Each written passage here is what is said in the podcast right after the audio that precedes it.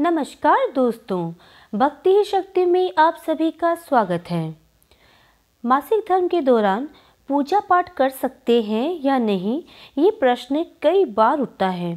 मंदिर जा सकते हैं या नहीं, पूजा कर सकते हैं या नहीं, मंत्र जाप कर सकते हैं या नहीं, व्रत कर सकते हैं या नहीं, ऐसे कई प्रश्न आते हैं। तो आइए आज इस वीडियो के माध्यम से हम जानते हैं कि क्यों हम मंदिर नहीं जा सकते, क्यों हम मंत्रों का जाप नहीं कर सकते। पहले हम वैज्ञानिक रीज़न जानेंगे। पीरियड्स के टाइम हम कमज़ोर रहते हैं, हमारा ब्लड प्यूरिफाई हो रहा होता है।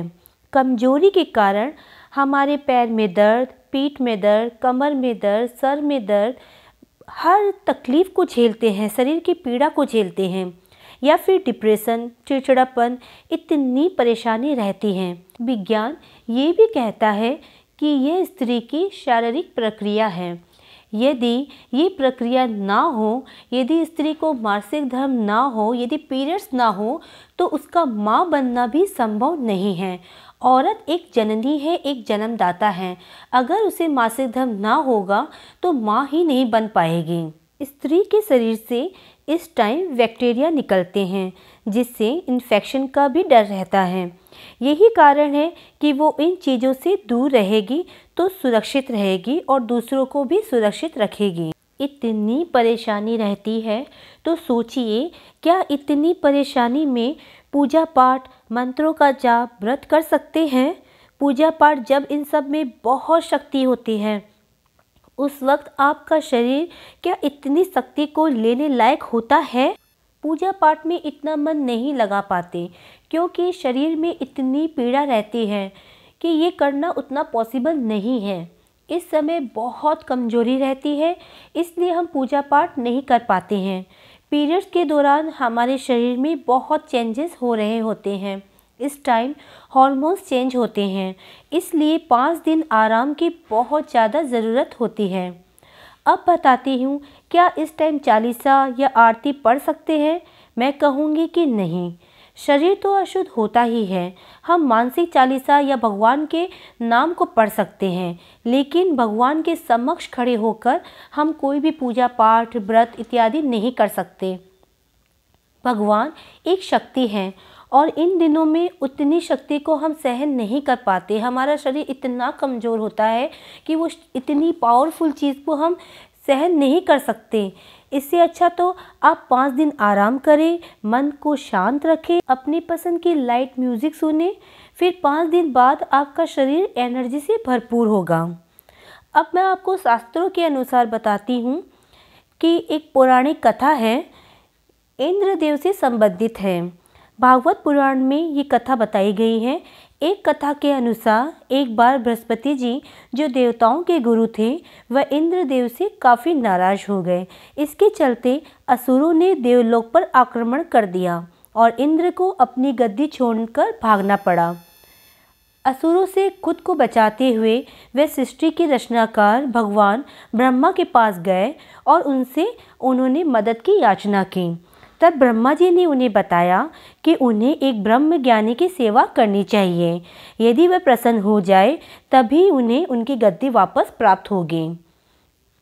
उनकी आज्ञा अनुसार इंद्रदेव एक ब्रह्म ज्ञानी की सेवा में लग गए, लेकिन वह इस बात से बहुत अनजान थे कि उस ज्ञानी की माता एक असुर थी, इसलिए उनके मन में असुरों के लिए एक विशेष स्थान था।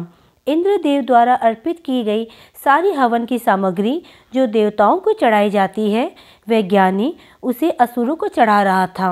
इससे उनकी सारी सेवा भंग हो गई। जब इंद्रदेव को इस बात का पता लगा तो वह बहुत नाराज़ हुए, बहुत क्रोधित हो गए। उन्होंने उस ब्रह्म ज्ञानी की हत्या कर डाली। एक गुरु की हत्या करना घोर पाप होता है, जिस कारण उन पर ब्रह्म हत्या का पाप आ गया। ये पाप इतना भयानक था कि एक राक्षस के रूप में इंद्र का पीछा करने लगा। किसी तरह इंद्र ने खुद को एक फूल के अंदर छुपाया और एक लाख साल तक भगवान विष्णु की तपस्या करी।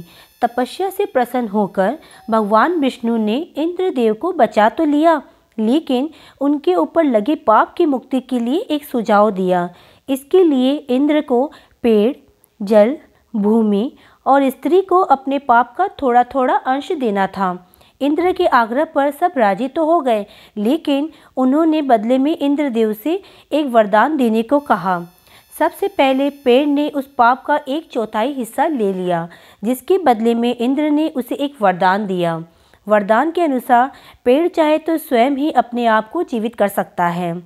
इसके बाद जल को पाप का हिस्सा देने पर इंद्रदेव ने उसे अन्य वस्त्रों को पवित्र करने की शक्ति प्रदान दी।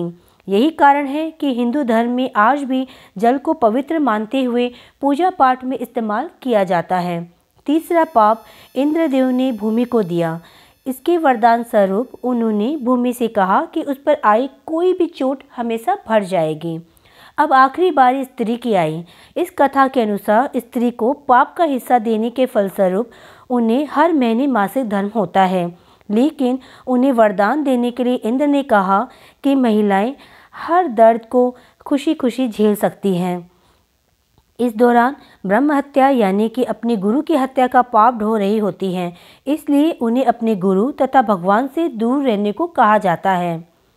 तो आपको ये समझ में आ ही गया होगा कि ये जो पाप है, ब्रह्म हत्या का पाप है, जिसके कारण स्त्री को मासिक धर्म होता है, पीरियड्स होता है, ये उसने कभी किया ही नहीं, लेकिन शास्त्रों में कहीं ना कहीं स्त्री बहुत ही अपवित्र है, उसे कुछ करना नहीं चाहिए। ये व्यवस्था तब की गई थी जब ऋषि मुनियों ने देखा कि स्त्री पहले बहुत पूजा पाठ करती थी, मंदिरों में जाया करती थी, घर का सारा काम करती थी, और उस टाइम साफ़ सफाई की ज़्यादा व्यवस्था नहीं होती थी। स्त्रियों की सुविधा को ध्यान में रखते हुए ऋषि मुनियों ने ये विचार किया, क्यों ना इन पाँच दिनों के लिए स्त्री को इन सब कामों से मुक्त कर दिया जाए। यदि वो मंदिर नहीं आएगी, घर के काम नहीं करेगी, तो उसको आराम मिलेगा, उसके शरीर में जो पीड़ा होती है उससे वो बच जाएगी। ये बात बाद में बढ़ते बढ़ते धर्म में परिवर्तित हुई और बाद में यही धर्म मासिक धर्म बन गया कि हर महीने आने वाला ये धर्म है, इसमें तुम्हें कुछ नहीं करना, जिसके पीछे लॉजिक सिर्फ स्त्री को आराम देना ही था। अब मेरी बहनें और माताएं इस बात को लेकर ज़्यादा चिंतित ना हो।